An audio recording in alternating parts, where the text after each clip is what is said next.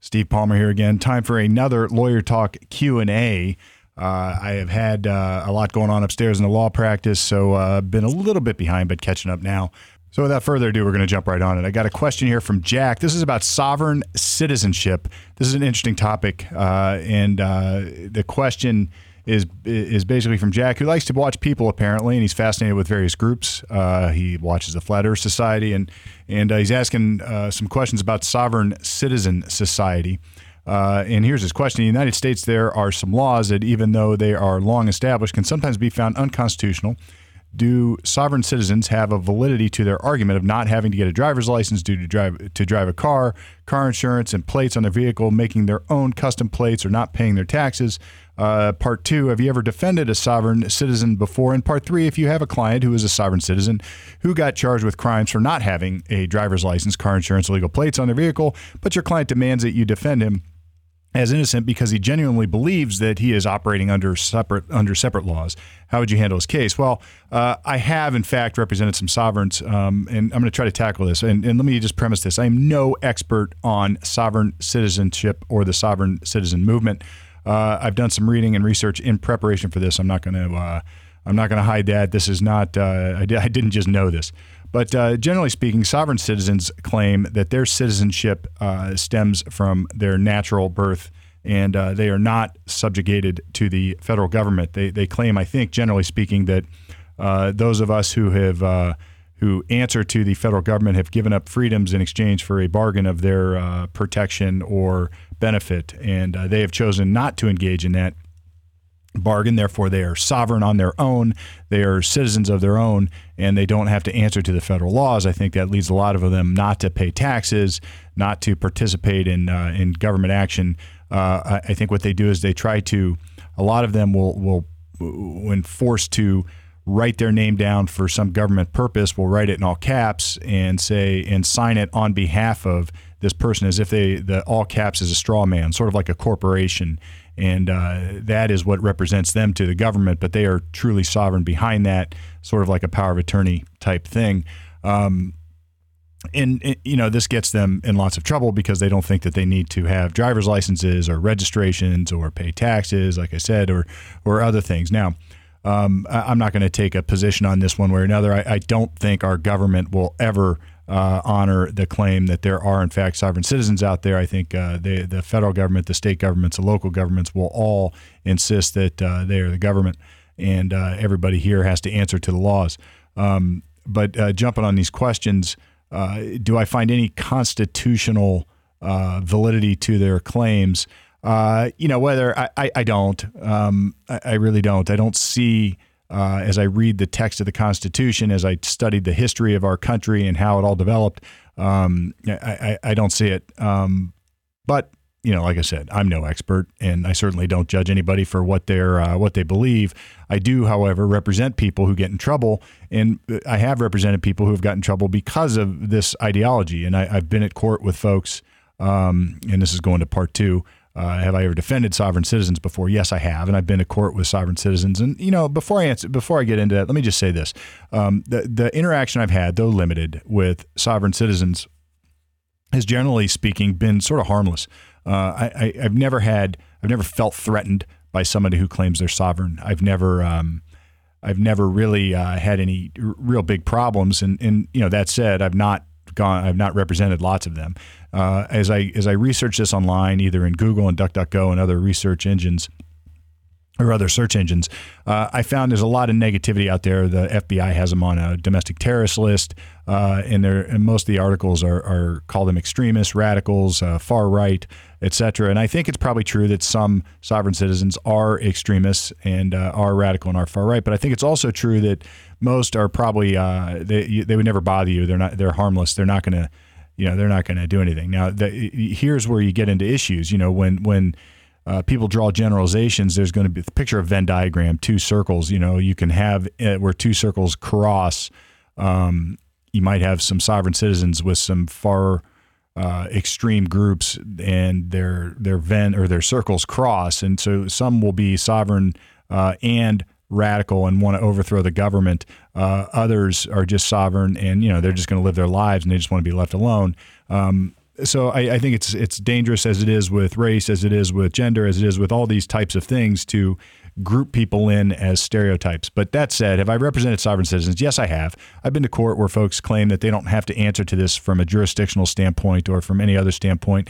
And I've sat in the courthouse halls and I've talked to folks about this, and I've said, look, you know, I appreciate that. I, I am not going to. Uh, I'm not going to debate you on this, but the courts here aren't going to agree. They're not going to say that, uh, oh, guess what? You're correct that we don't have jurisdiction over here and over you and let you go. It's not going to happen. And I've, ne- like I said, I've never had anybody have a violent or, or, angry outburst at that. I've had frustration and I've had to have uh, long conversations, but uh, I've never had um, had anything that really bothered me. Uh, now, I, I, know that some of these cases have gone far, and, and, let me, you know, if I had a client, this is part three, and I'm going to I'm to sort of t- tackle both at the same time. If I had a client who claimed he was a sovereign citizen, um, would I defend him uh, based on that uh, uh, uh on that claim? And the answer is uh, probably not, because I'm not allowed as a lawyer to assert legal arguments and claims that I know to be false or I know that I that aren't supported by law. So I don't want to say false necessarily because I don't mean it as an insult, but I can't. I, I, I do mean it this way: is that in our legal system there is no valid argument that the courts will recognize. So I am, you know, like it or not. Uh, I'm stuck with what the law is. And, and I run into this in all sorts of ways. There's lots of Supreme Court decisions I don't agree with, but I, my oath um, my my professional obligation is to recognize that they exist. If I get a chance to argue against them in a court with a, where it's actually a, an issue, then I'll do it. But um, here, I don't see a valid argument based on the law that I know and based on the governmental structure that I participate in. So a lot of sovereigns, I think, uh, end up representing themselves for that reason. I read a case out of uh, North Carolina where a court basically addressed a lot of these jurisdictional issues. I'm not going to go into the weeds on it, but they shot down every one of them. The case went up and down the appellate letter twice, and then it actually ended up in federal court, and it's all the same outcome. Uh, the courts going to say no. Uh, you can't. Uh, we have jurisdiction over you, no matter over you, no matter what you say. Now, as far as producing driver's licenses, et cetera, I understand that uh, sovereign citizens a lot of times will will create their own uh, driver's licenses. They will have odd license plates. Um, the case in North Carolina, uh, the individual was pulled over and cracked his window just barely and handed a card that said, I'm exercising my right under the Fifth Amendment. Unless you're going to arrest me, then, uh, uh, you know, you leave me alone and let me go. Well, they did arrest him and uh, he ended up in court. And he was convicted of not having a driver's license and not having insurance, et cetera. Now, you know, I think on uh, looking at this from a big picture, uh, you know, there there is you can sense the frustration with the growing government bureaucracy, bureaucracy, uh, and you know maybe that's what is fueling this a little bit uh, now more than ever, perhaps.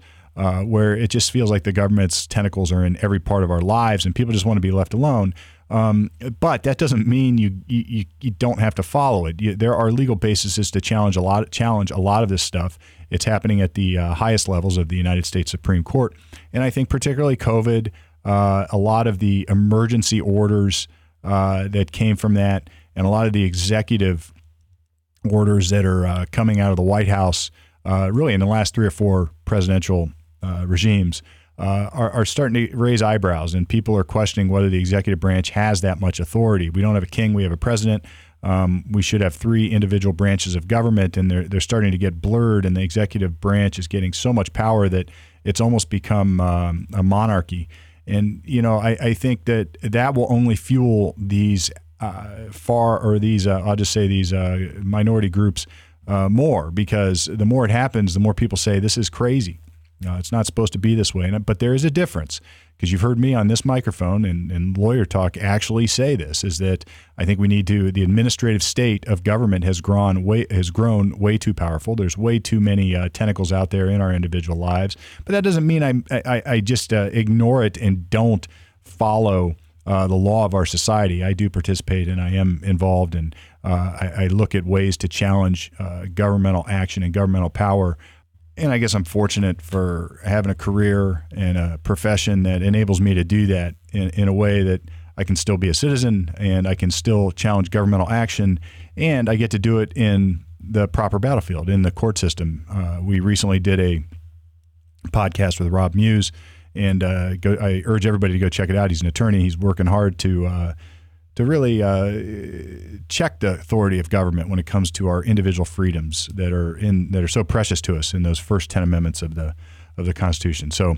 you know, sing the battle hymn of the Republic as you listen to this in your head. Anyway, this is uh, I'll wrap it up with that. Uh, Steve Palmer here at Lawyer Talk Q and A, where we are taking questions. We are uh, answering them in bite-sized chunks. it doesn't mean we still don't have the roundtable discussions uh, with Norm, uh, Jared back at the microphone last week anyway, uh, and Brett at Circle 270 Media. If you've got a question, if you've got a topic, if there's something you want me to cover, just uh, go to lawyertalkpodcast.com. We've recently uh, updated the website, made it a little bit more user friendly, uh, and submit your question there. If you really like what's going on with Lawyer Talk, feel free to become a Patreon. What's that mean? Eh, just give us a buck, give us 10, give us a hundred bucks a month if uh, money's no object to you. It is to me, but uh, you know, the, here's here's the point. We appreciate the support. We appreciate everybody who's listening, downloading our episodes, paying attention, sending questions, and I'm going to keep bringing this content one way or another as long as I'm still here and able to do it. So, with that, this is Lawyer Talk Q and A off the record on the air, at least until now.